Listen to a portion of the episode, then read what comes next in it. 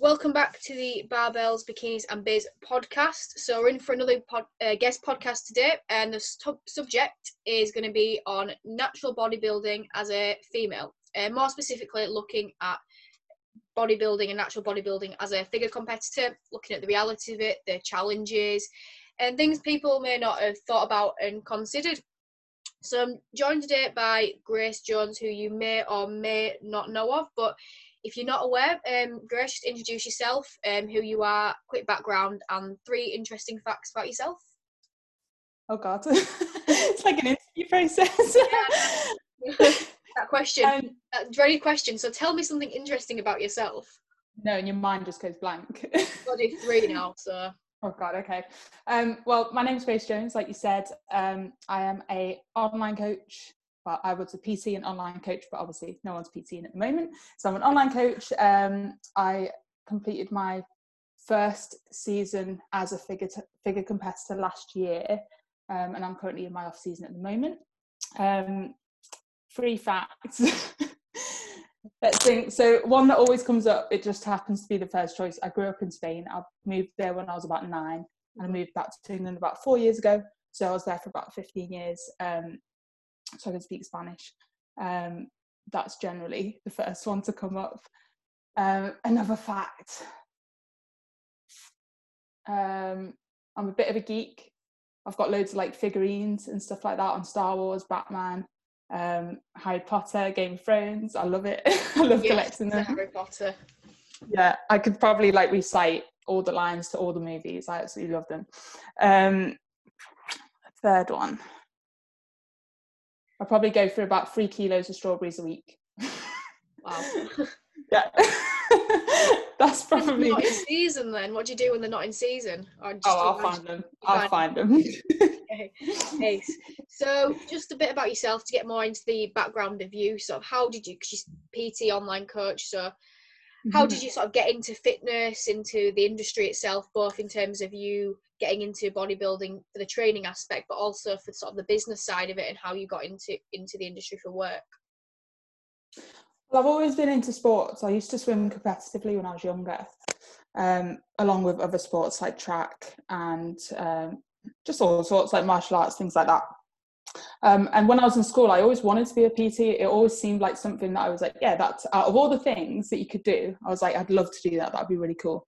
Um, and it wasn't i only became a pt about i think it was five years ago so it wasn't until i was in my mid 20s that i started doing that and it came about because i well i started training um, in a gym when i think i was 21 at the time yeah. when i actually first started going to the gym and it was just it was during the time when i tried to move back to england i was still living in spain at the time and i'd yeah. come back to england for a few months to give it a go um, i really wasn't happy hated it and the only sort of thing I had to do was I start I just started going to the gym to give myself something to do because I wasn't working at the time or anything. I was feeling pretty um I had a lot of sort of like trouble with anxiety at the time, like social anxiety and stuff like that. Yeah. I got myself to the gym when I was feeling like that. But at the time it just seemed like the best thing to do. Um and I just got absolutely like hooked on it. I just couldn't could not stop watching like YouTube videos on training, learning about training, learning about nutrition. And my life just started to revolve around it as it yeah. does for most people who get into it um, and then a few years passed by i'd gone back to spain then i came back to england again which is since i've well, i've stayed since then and it just kind of like like becoming a pt it just kind of came to me yeah um, it felt natural yeah well like the the opportunity really because i'd always wanted to do it and i I don't know about you, but when you look online, when I was younger, when I looked online on how to get the qualification and stuff, it was very like daunting. I didn't know where to start. Yeah. Or the course like thousands and thousands of pounds. So I always just kind of was put off by it. Um, and I joined a gym here, and it just kind of like the opportunity came to me to become um, to do like an apprenticeship through them and do my course and everything, um, which I obviously like snapped up. oh yeah. um, yeah, but I wasn't. Um, I didn't end up doing the apprenticeship with them. I just paid for it myself and did my yeah. course and everything. And then it just it just progressed from there, um, and it just sort of grew organically. Yeah. Um, by Was that the, the first bit of studying you did, or did you sort of go to go to uni and have a career change or anything like that? No, no. I um, the education in Spain, it's not great. I went to, to an English school, so I did my GCSEs, and then I went back to start my AS levels, and I managed about two months, and then I just I left school. Um, and then any work that I did after that was like in Spain, there's not a lot of jobs. So yeah. I just had to pause that a second because I've got a lot of background noise, which I basically just stopped. So to continue with the podcast. um, yeah, education and jobs and stuff like that. So I left school before I did A levels, um, and in Spain the work isn't.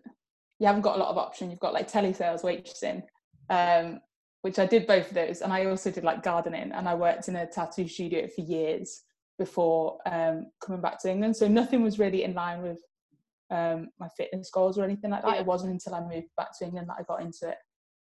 Sure. And then obviously so then you got into sort of the PT. Was it always resistance training that you liked that style of training or with because a lot of people start on the cardio bunny life. What what was the sort of transition on that side of things? For myself or for, with clients? Oh, for yourself, for yourself, your own journey with that. Yeah, it's always been um, resistance based training. Um, I think I was pretty I had a pretty good like entrance into it. I don't think I ever followed any like really bad advice. I wasn't yeah. obsessed with cardio or anything like that. I had quite a nice, like, smooth um, introduction to it. Yeah. Um, probably because I just watched so many videos on it and just and found the right videos. I guess there's a lot of good information out there as yeah. well as bad. So yeah. I happen to follow the good stuff. So I always, um, for myself, it's always been weight training. Yeah. Um, and resistance based training. And then with my clients, it's just dependent on what they they enjoy doing really. So from getting into resistance training, how did that transition then into wanting to compete into the bodybuilding side of things? Well, when I first started, when I first started training, I couldn't tell you who it was that I'd seen like competing as a bikini competitor, but I used to see quite a lot of it, and I remember thinking that would be, it would just be a really cool goal to have, like, yeah, to be able to like to get that shredded to go up on. It wasn't necessarily getting up on stage, but it was having that goal of like seeing yourself looking like that and getting yeah. to that point. Um, so I think it was always something that I wanted to do, but I didn't think about it too much until um, a couple of years ago. And it was just like having chats with people who, like colleagues, other PTs that I work with, who also wanted to do it. Yeah. Um, that it started to become more of like something that I was actually considering. Yeah. Um, and it just sort of it it just went from there. Like I I did want to compete in bikini, I can't even imagine doing that now. It would be so weird. um, but I did want to do that. And speaking with my colleague who also wanted to, to he wanted to do a physique competition, um, we decided to get that it would be a good idea to get um, coaches for the off season. Yeah. So that's when I when I started um, researching who to coach with and approach AJ. Yeah. And um, it all just sort of went from there, really. Yeah, fell into place. Yeah. So was it your decision to then transition? Was it a mutual decision, or was it when you first approached AJ? Did he flat out tell you you're not doing bikini? Sort of what happened for the transition from thinking you were going into bikini to figure? Well, to start with, like all my, che- I'd said on my application form, I was like, I want to do bikini, but a few people have told me I'd be suited for figure. Yeah. So let me know what you think, kind of thing. Um, and I think after a few months, he was like, I 100% think you should be figure, but we'll see how you go as you diet down. Yeah. Um and it just it just sort of transitioned in that direction. I think i started to get a bit more comfortable because when i was doing check-in photos i was doing like to start with i was doing more bikini poses. Yeah. Um but as i started playing around with like figure poses it just came way more naturally to me. Um and i could see that i was more comfortable in in those poses. My shape was much better suited for it. So it just it just carried on that way and it just yeah. transitioned quite nicely yeah. For sure. But um, yeah, I can't imagine when I've seen when I was actually at shows watching bikini competitors, they look amazing, but I was like, I could not do that. I'd look ridiculous. That's another thing as well. Had you been to shows previously before sort of thinking the idea was cool? You never actually been to a show? No. just, just, the gram. Just the Yeah, I just get like I'm the type of person that I get an idea in my head and I, I just want to do it and I'll go for it. I'll just give it everything. So yeah. I think a lot of people in this sort of sport do have that though. We have that mentality of getting something in our heads and just working towards it. yeah, is, a good trait to have. It has its positives yeah, and you negatives. need it, don't you? Yeah, for sure. Yeah, totally. So I followed, without sounding like a complete creep, I did follow your sort of 2019 comp, comp prep quite, quite in depth for a multitude of reasons. One, I'm, I think AJ's great. Um, I followed, he was one of the first people I ever got into and listened to, like his podcast mm-hmm. With Vicky, who is now my coach. So I followed them for years. They've always been people who are respected and yeah. provided a lot of good stuff, like you said, the good education side of things, a lot of useful information. So obviously he posts a lot about his clients and this was the year I was going to compete for the first time and so seeing because not many people were posting things about natural figure competitors there wasn't many obviously a lot of people do it but there wasn't much on social media like people mm. documenting it so to then see someone doing it i was like oh great this is someone who i can relate to and follow so i, I did follow it quite a lot and I watched AJ stories and was quite interested and invested in it for sure. Yeah. So if you just want to sort of talk through it yourself as to how long, what sort of prep you had, how long it was, what shows you did. Obviously, I'm very aware of it, but let's hear it from you. so, if you have 29 so, prep experience. So, I started prep on the 4th of March. Yeah. And I believe it was it was going to be a minimum of, tw- I think it was 27 weeks um, to really keep it nice and long, retain as much muscle as possible, yeah. make it nice and easy, give us lots of time. I think my first show was, oh God, they were meant to be the start of September. So I was doing the UK DFBA, mm-hmm. um, Northern, and I was doing the um, BNBF. I can't remember which one it was because it changed. They they changed it so it was exactly the same date as the UK DFBA one. Oh, brilliant. Like, right, right. So I'm gonna have to change it here. So my prep ended up being, I think it ended up being the first show was the middle of August, so we had to bring it up forwards. I, I think about two or four weeks, something like that. Um, which was terrifying when he said like that's the option we can do that i was like i'm not going to be ready for this like how can i but i think looking back that was actually my best look on the show yeah. that was earlier than all of them um, so i did the the bnbf midlands in the end um, which was my first show and i came first in that one yeah. um, which is mad because I don't know if many people know this, but I nearly missed that show. I had to run from my apartment to the stage basically, and it was absolutely horrific. But I think it helped because then I had no time to get nervous. Yeah, you couldn't. You didn't think about it. You had to do it. Yeah. no, I just had to get on stage. Yes, it was good. Um, and then I did. I think it was two two weeks later. I did the UK DFBA Northern, which was in well near Manchester. Um, we did fit body and figure in that competition yeah. because we still weren't sure whether I'd be more suited to one or the other because fit body is just that that little bit sort of leaner. Yeah, yeah. They have more. They have the muscular poses as well.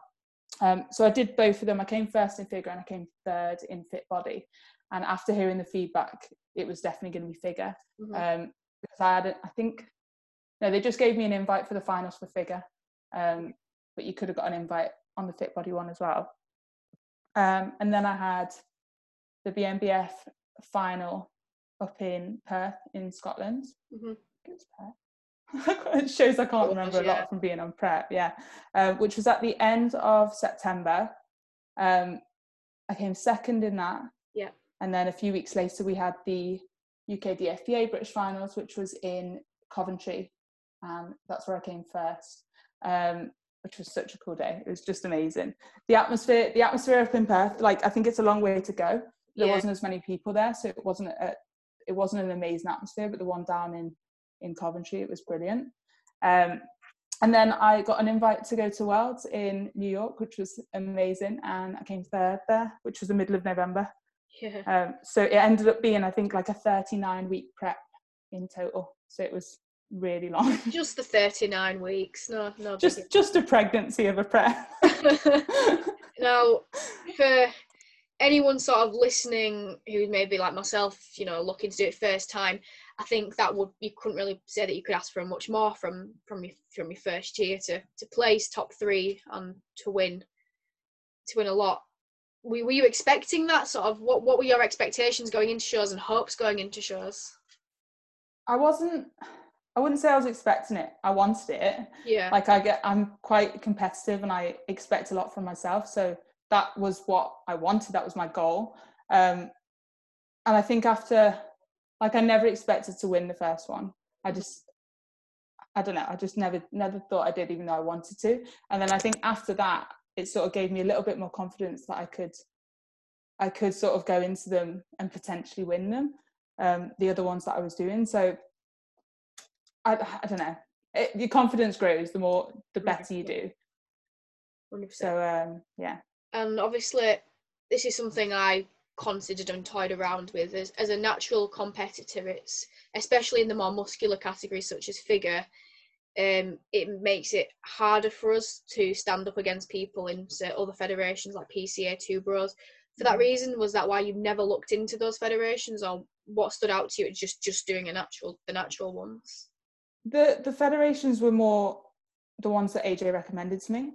Mhm. Um, obviously because they're natural as well, so you don't have to, like you said, stand up against girls who could potentially be assisted. Um, I think PCA would be a cool one to do because of the posing routine. Yeah. And it's something that I'm considering for the next time that I compete. But because that's not the main goal, the main goal is getting back on the WNBF world stage and Yeah. getting my pro status.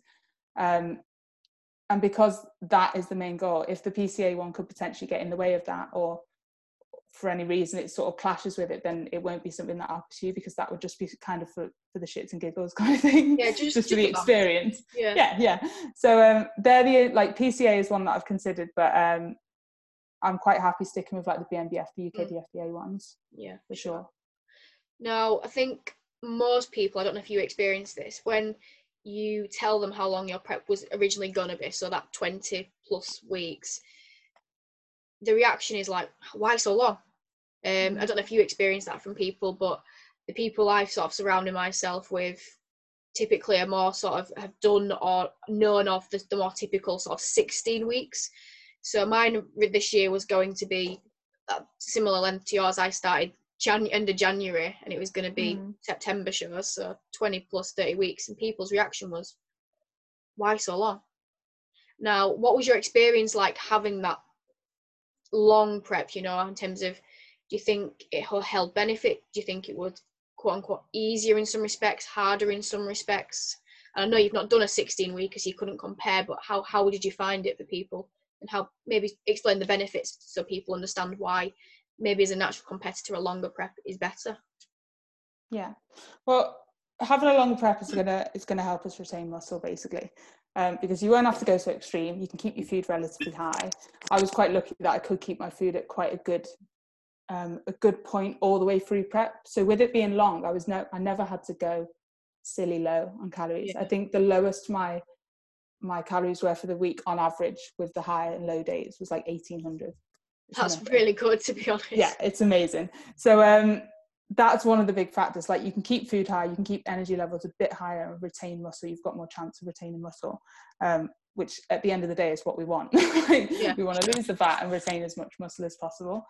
Um with regards to the length of the prep like like you said i'd mostly heard about people doing 12 16 weeks prep. So i was a little bit like shocked at the length of time that i was going to initially be prepping for but i trust aj and i trust his his decisions and everything. So i just do as i'm told and Yeah. it worked out well um i think in the long run it was a i think we both me and aj both agree that it it was a long time prepping in the end Yeah. and I looked better sort of in the middle of that prep, so more on the first competitions.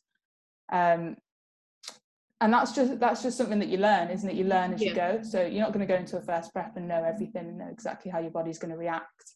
Um, but that's something that we know for next time. So maybe we'll do it a little bit shorter.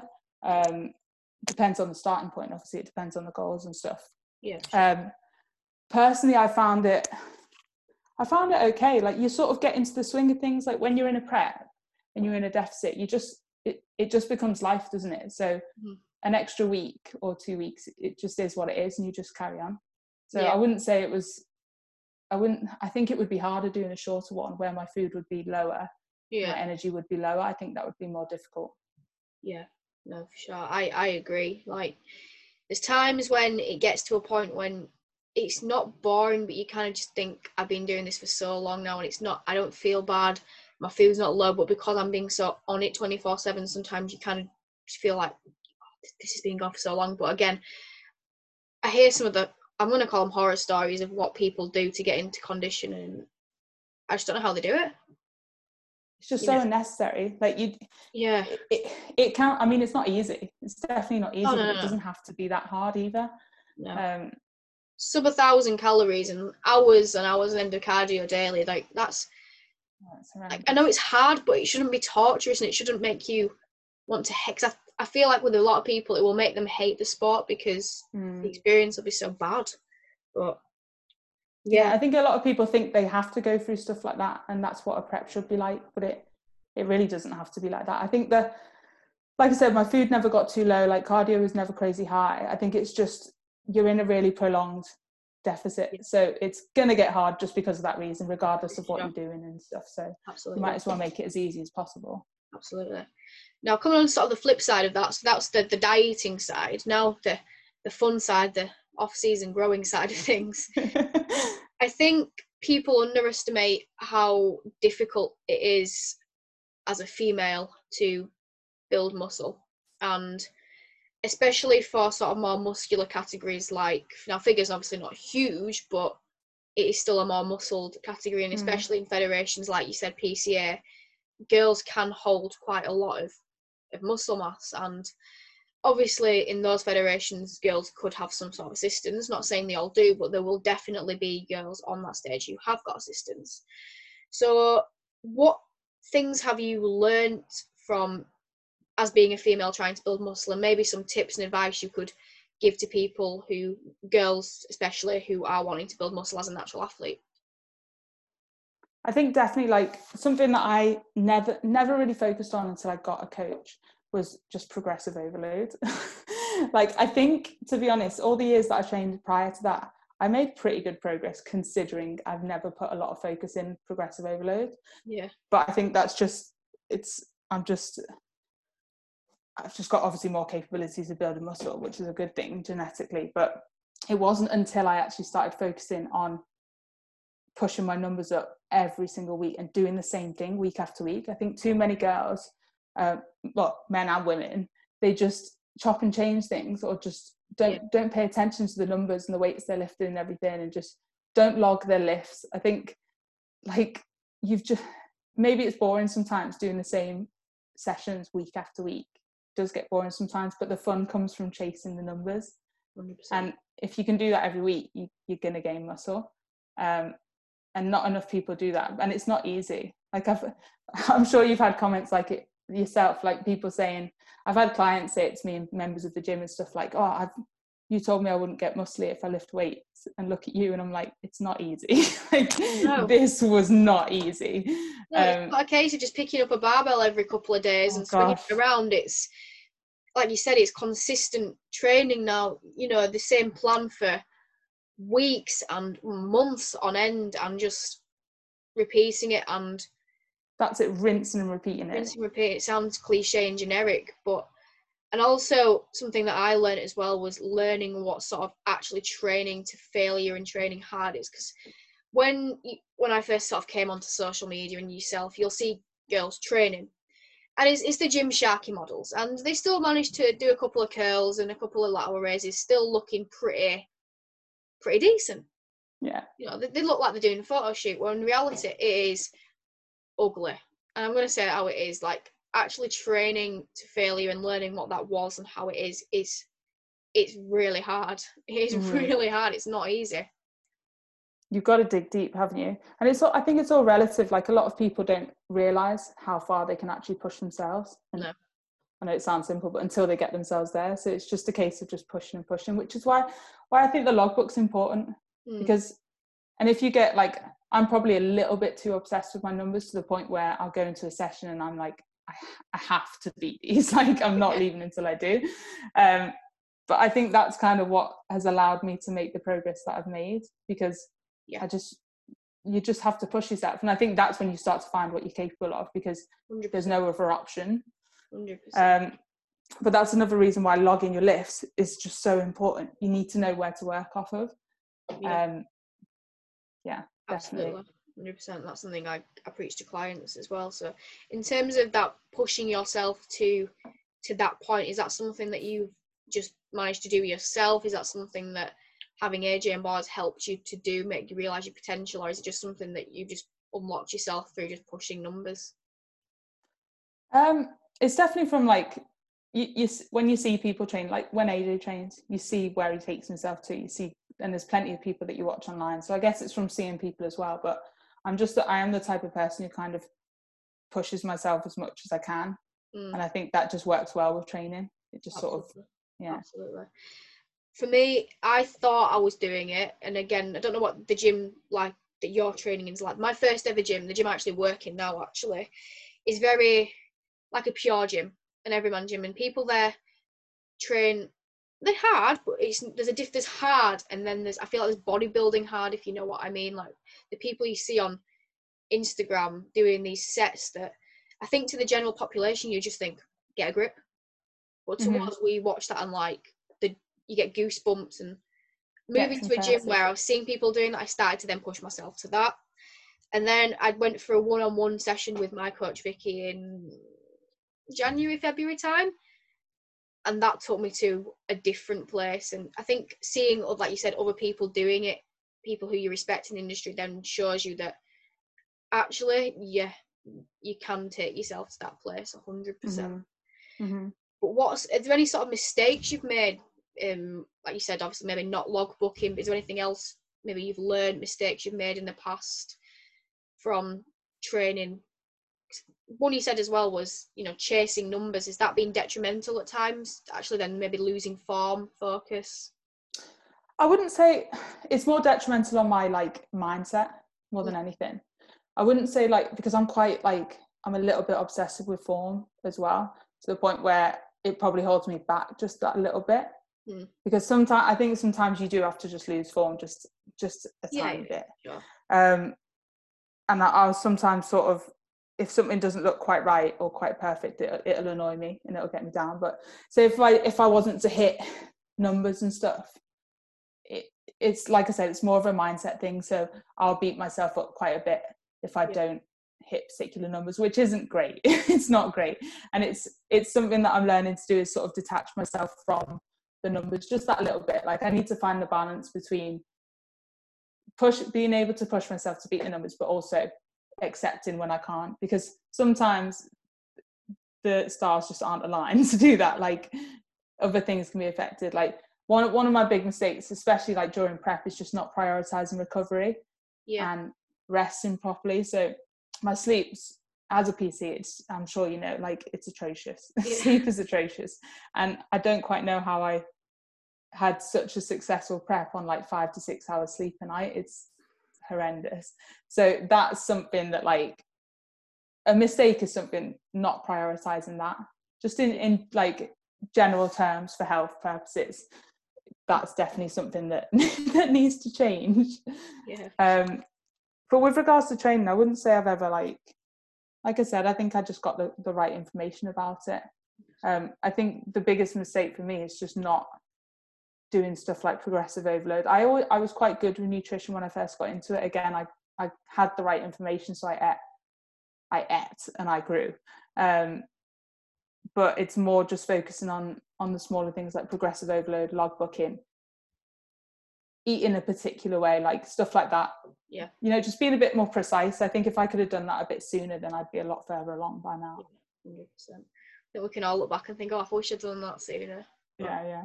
So in terms of your previous prep, what things have you learned from that? So you mentioned that your sort of the, the mid shows look was better, and what are you going to transfer from that prep into into future preps, and what are the sort of you've touched on them in the future plans in terms of competing and the sort of long term goals.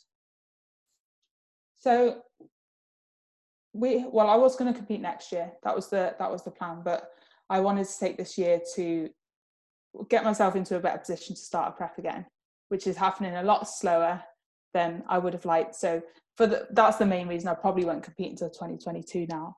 Um, but also because I wanted to enjoy my year, go out for some meals, go on holiday and stuff like that, which obviously no one's doing at the moment. So really. the likelihood is it's going to be quite some time before I compete again. Yeah. Um, which is great because that's just it's going to allow me to get into good routines with stuff like recovery and resting and keeping stress um, lower and just developing some good habits because I would say like my last prep I was very food focused, like very very food focused. Um, like I said, I didn't prioritize recovery, didn't prioritize sleep. I would say posing could have been done so much more than it was. Mm-hmm. I'd left my routines until like the day before and then started practicing them. like it's stuff like that. Like it's it's the little things. Like I was very good at ticking the the boxes daily that were required, but then the little things that were up to me to do, that's the sort of stuff that I would next time round put a lot more focus in. Yeah. Um yeah, definitely. Mm-hmm. So like prioritizing sleep, prioritizing like stretching, um, sports massage, stuff like that. Why are we so bad as like PTs and stuff for stretching? Like, was oh tell them to do it. It's so important, and we're just we're shocking, aren't we? Yeah, the worst. And sort of long term plans, like sort of what sort of sh- like you mentioned, um, you want to get back on that world stage. Is is it pro card you're looking at? What sort of the long term goals and hopes? Yeah, that's that's the next goal. So I'd like to get I'd like to get my pro card in bigger on the WNBF stage. That is like it's not the end goal, but that's the, the next goal basically. Mm-hmm. So I'll be competing definitely in the UK DFBA. Um, I like I loved competing in the BNBF, so if it if it aligns well, then I'd yeah. like to do that as well. And um, like I said, PCA just for the fun of it. Just yeah. advance. So 2020, 2022 is what it's sort of looking shaping up to be. Probably, yeah, probably excellent one less person to compete against next year because I'd be looking at DFBA as well. Um, cool, cool. But again, it's all just going to be as to what what comes out when and where I'm at because obviously this has not been an optimal year for everything and no you've just got to see what happens haven't you like that's that's kind of what i'm like with regards to like the position i'm at at the moment with my food and stuff still coming off the back of that prep it's it's nowhere near the position it needs to be in for another prep so it's just yeah. a case of seeing where where I'm at next year and then 100%. making a decision then. And I'm sure you're the same. Yeah, because it'll just depend now as to what I do because I've, I've come off it obviously because shows they're going ahead but they're not like are they going ahead and if they do they're going to be weird they're going to be socially distanced this and it'll be my first time and i'm sure you can understand and appreciate how important that first show is and yeah. that it's something you'll never forget you, went, want it to be an experience that matters yeah definitely so. i think when when you said like there, there potentially couldn't be audiences that just sounds horrendous like like i said the the show in perth it was a lot quieter mm. and the atmosphere was just like it just yeah. in comparison to like a full audience it makes all the difference absolutely um so i can't imagine being on stage with no audience no. but for all the for all the competitors that were prepping this year and then had their shows cancelled, literally my heart just broke for them. Yeah, I just uh, can't yeah. imagine going through that and then having your show taken away from you. the people that was that were close, that for me it was well originally I, I thought I'd be okay because at first it was like April, May shows. I thought oh September will will be right. Yeah. As time's progressed, that's obviously changed as this has gone on for well much longer than we all anticipated. Mm-hmm. So yeah, those people that were two, three, four weeks out, yeah, it's horrendous. Especially people first time and you know they never got that experience. But it's what it is. Yeah, exactly. There's nothing. Everyone's in the same boat. There's not Everyone's much we can do about boat. it. So. Nothing you can do about it. And for me as well, there was that thing of like, even if let's just say a miracle happens tomorrow and COVID nineteen goes away, it's gone could happen. You never know. Probably won't. Yeah. But and everything goes back to normal. Shows go ahead. I still wouldn't want to get on stage because I know that even with some decent home equipment, and you can probably relate, that just without the atmosphere and everything going on, you just feel like your training's not quite there, and you can't do the same mm-hmm. machines. Mm-hmm. And yes, I've got enough weight to to do some decent stuff, and I've been working my hardest, but it just doesn't mentally feel the same. No, not at all. I don't know about you, but it's so, and I'm sure everyone's in the same, but it's so much harder to be motivated to train at home and to enjoy it in the same way. I think as well with the fact that there aren't shows going on, there aren't things for you to sort of look at and be motivated by. Yeah. It's very hard to keep that goal in mind. 100%. And obviously, you probably had your clients say it to you as well. And you'll say, look, even me who absolutely loves this, this is my life, I'm struggling and I'm in a deficit as well, so that doesn't help, does it? When like No. motivation's not there anyway. I've been very fortunate these last sort of few weeks to have. It's just a different place. Someone's got a little mini um, garage that I'm using um because I don't use it, so I've basically taken my equipment down there, and that's helped just being somewhere different. But when I've been using Mm. my back garden, it's just it's. I think it's that thing of you can't dissociate the fact that that's home yeah, that's your place of rest, that's it? your place of rest that's your place of especially for people like us who train like nut nutters because that's what we do we push ourselves yeah. you, it's very hard to get into that mindset of attacking a set when Mhm. your dog's trotting next to you and I don't know about you, but my neighbours can see straight into my garden. So they see me like screaming and they also see me posing on my own. yeah yeah They're probably like, what a weirdo. i've had my mum in the kitchen before and i'm there like doing trying to like phlegm lats and she's like you okay i'm like and times i've had to train inside because of the, the weather as well because you, Oh. jesus christ it's horrendous I get um AJ laughs at me about this because I absolutely hate the wind. Like on another level, it brings out a pure rage in me. so if it's windy, even the thought of having to go outside to train, it just sets me off and Yeah. oh it's horrible. I hate it. But Oh. like you said, it is what it is. We've It got to we've got to do it. So it is and we've just the fact you can just crack on and get on with it just what's got to be done just get your head down just get it done but it's Mhm. not the same enjoyment it's not the same feeling you get afterwards which i think the thing i miss the most is not necessarily like the machines itself or the atmosphere but that feeling you get when you leave after a good session mhm. that euphoria that even if you feel absolutely battered that's I think what i miss the most because yeah, I'd agree. Yeah. people anyone who's into fitness will understand that feeling and it's that's what is that's what keeps me doing it like Yeah, exactly. 100% so i did get a few questions on the little q&a come through um most of them are sort of just related to sort of competing and stuff and then there's one Yeah. that's like there's always one about food or something there's always people always bring that in Everyone loves talking about food. of course they do so the first one was um, obviously if you don't mind talking about this how was your sort of post-show experience in terms of food rebound binges etcs what they've put there as well So post show, I would I gained a lot of weight pretty quick. I think I gained about 30 pounds in like two months.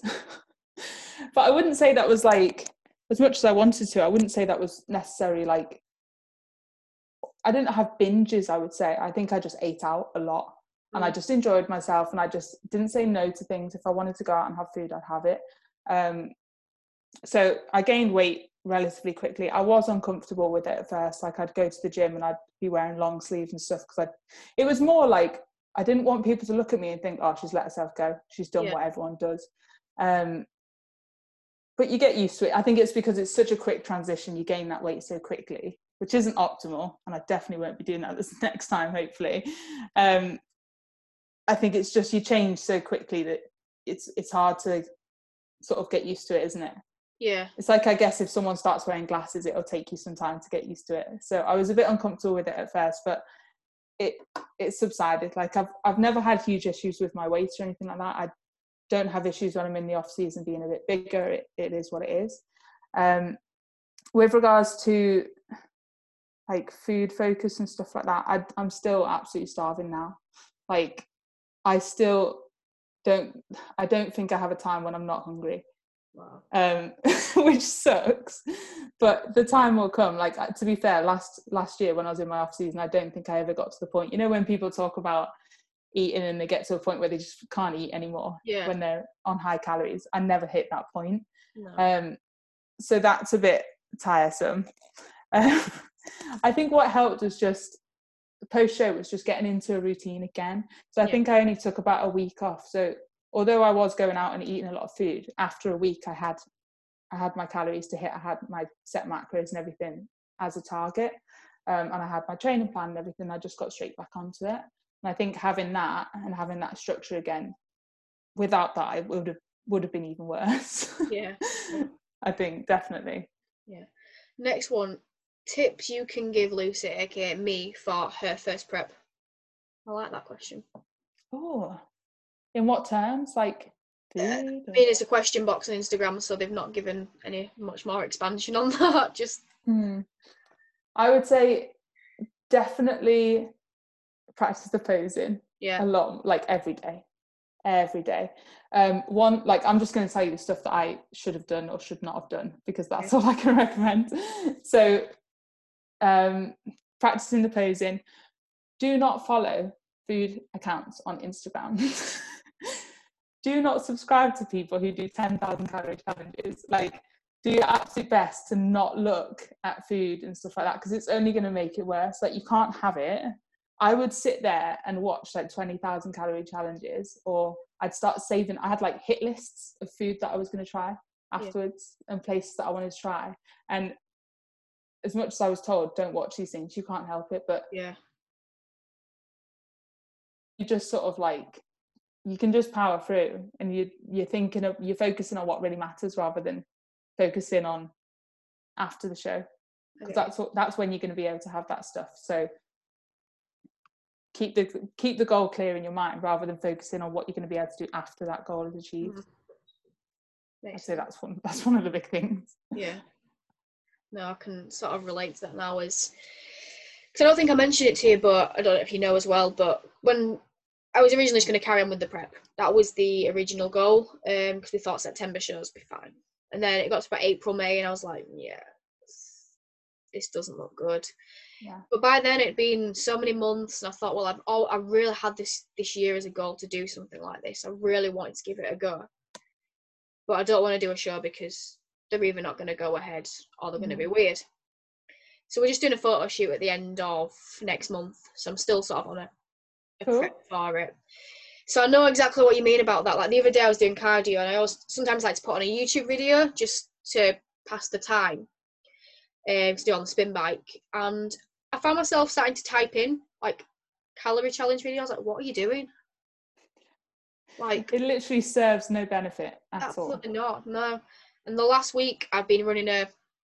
It's got. It's nothing to do with like fat loss or anything. So I've had that. Oh, you're doing this to lose my weight. I'm just. I ran like a very basic bro diet just for digestion purposes. So literally bland chicken rice, that sort of thing. And in some aspects, it's been horrendous in that it's so boring. Yeah. But in others, it's been the best thing I've done in totally removing food focus and because you're not trying to make meals taste nicer, you're not trying to make you're not looking forward to meals, if that makes sense. yeah i think that's a really good approach I, I don't know if I could I could do it for the whole 28 weeks, but I actually want to try and keep this up for the next few weeks as we're Yeah. introducing foods. I don't even necessarily want to bring things back in because I'm not thinking about my next meal in terms of I can feel I'm hungry, but I'm not like excited, so I can then Yeah. focus on life stuff. I think that's a good approach. That's some, and I think up until about eight weeks out from my first show, I was completely like chopping and changing what I was eating. I was just eating what I fancied with regards to like what fit in my macros. Yeah, But when it came to eight weeks out, I like swi- like flicked the switch and was eating exactly the same thing day in day mm. out. And I think that it almost becomes necessary at some point, just like you said, to to remove that attachment to the food. yeah, So you, you don't have to think about it. You've got it there and then, and then you just move on. hundred percent. Question, I guess this could apply to both of us. Will you go to the dark side? I love that. I don't think so. No. Um, I think it's too much of a commitment for me as well. Like I don't like the idea of being. I think once you go down that route, you're down that route, and yeah, you know. Um, but I'd like to see what I'm what I'm capable of, like natural. I'd just like to see how far I can take myself in that in those terms. Um, how about you? that's how I feel. Like I've not even competed yet, and I think honestly, I I personally don't see a reason to, to as especially as a female to go assisted if you're not going to compete. Um, Mhm. so then it's just purely egotistic. I mean, sport is I think it's for males as well, though. You're true, yeah. And I might not like it. I might get on stage and think this is awful. And I never want to compete ever again in my life. Or I can't see that happening, but you never know. And again, I would just like to push everything naturally. And it's just something that I've, it's, I'm not even considering now. Like, it's just not even a consideration or a contemplation at all. Yeah, I think it's Future- like Who knows? But now, Yeah, I feel the same way. I mean, it always it, when people ask, it's like, well, would I? And you kind of think about it, but there's so many more pros to not doing it. Yeah. And I think what would be really cool, I'd love to go. Like another reason for maybe going on like a PCA stage would it would be very cool to go up against women who are assisted Yeah. and beat and beat them. like I would really like to see that. I think it would be pretty cool. Um, yeah, that's why I sort of wanted because I knew I'd be I'd be stacked up against because I was going to do a PCA as well this year. I would, I'd potentially be stacked up against girls who have used something or other. But if you then place or do well and you you've beaten that, then you're then you yeah, like you said, it'll be such a good feeling to know that yeah, you don't need this stuff to Oh, push it. exactly. It's not necessary. Yeah. Absolutely not. Final question from the question box was favourite cheat meal. I hate that term, but Oh, I hate that. I What you- don't think I've ever used that term for myself in my life. never because what are you cheating on? What are you cheating? I don't know. Favourite off-plan meal. Shall we rephrase it? O- Off Oh, I wouldn't even say that because I don't have a plan per se. Oh. favourite not Favorite less less nutritious meal. less micronutrient, macronutrient, optimal, efficient meal of choice. Oh, I don't know. Actual meal or just food? You see, I'm like that because I have things rather than actual meals. Should we do one of each? Like it. go for a meal and then go for like a thing. See, meal like because unless you have like a big old dirty pizza, I wouldn't say any type of meal is better or obviously they're slightly more nutritious or less Yeah. nutritious than others, but I wouldn't say I wouldn't put any particular meal in that kind of category. Yeah. you know so i guess i'd say pizza probably for that like or just a massive bowl of pasta like oh, i could literally eat like I could eat a fucking bowl like this of pasta um which i guess would be really high calories so let's say that could be more on virgin on the side of off guess so, yeah. Um Pizza, yeah, I do, I do like Pizza Hut pizza. I do, I do like a Pizza Hut pizza. I won't lie. And then I don't know. Maybe like I love fajitas. Like I absolutely love fajitas. But I think I quite I'd like to. What I want to do after I finish this is have like fajitas, but not have to worry about tracking anything. You know what I mean? Mhm. Like you know when you go out and have them, and you can just load up as much guac and sour cream as Yeah. you want, and not have to think about it. Because it's not they're not bad for you, and they're not they're not the worst thing you could have. But I guess when you would put as much cheese and stuff as you want, maybe so. i just want to go to like a buffet and just Yeah, that's a good it. option. That's yeah a good i'd probably do that. Yeah. About thing like you said, sort of like not necessarily a meal, like an just pastry. Oh my god. Just like i could just demolish pastries. Um like when i was on prep what i craved most to be fair was donuts and pastry like danish pecan twists. Oh, actually no cookies as well i'm just just sweet food. Yeah, yeah I do Yeah. like cookie dough. Cookie dough's pretty decent, and then Mm. cheesecake. Cheesecake is my my, my life. My life. we were in um but, obviously the, the worlds was in new york yes, i've never i've never been to america so i was like oh my god i can go to the cheesecake factory all day I've we all went there the next day sorry Never been. I've always wanted to. It was well i'm sure at another time it would have been even better but like we all went the next day and i think i got like lemon ricotta pancakes and i i couldn't even it was just sweetness overload like the day after finishing worlds i couldn't finish half of them i bought a cheesecake i managed like two bites and it just made my stomach was hated it and i ended up giving it away which was heartbreaking but God. Wow. Mm. And then the final question, which is my question, my signature question, which gets asked at the end of every podcast. Your favourite cereal? Cereal is life. Weetos. Without a doubt, like Weetos. I've I've eaten them since I was a child. I used to load the fucking excuse my language. that should have been that should have been one of my fun facts is that I have like a terrible mouth.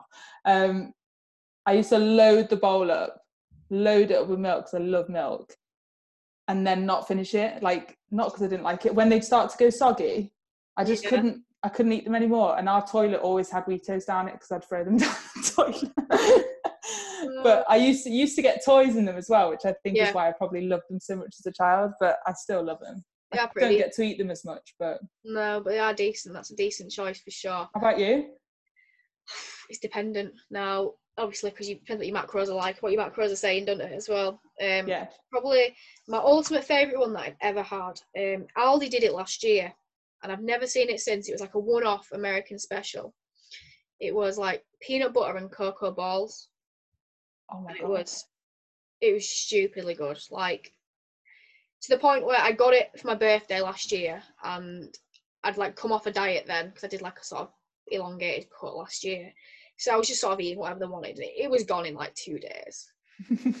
Gone. But unreal. But I've never seen it since. And like I've never Did seen anything try? replicated. Aldi always have really good specials. Did you see the Shreddies? It was a Halloween special. I think it was like toffee and apple. They were average. Oh, I loved them. I couldn't stop dipping my hand in them. Um, what else?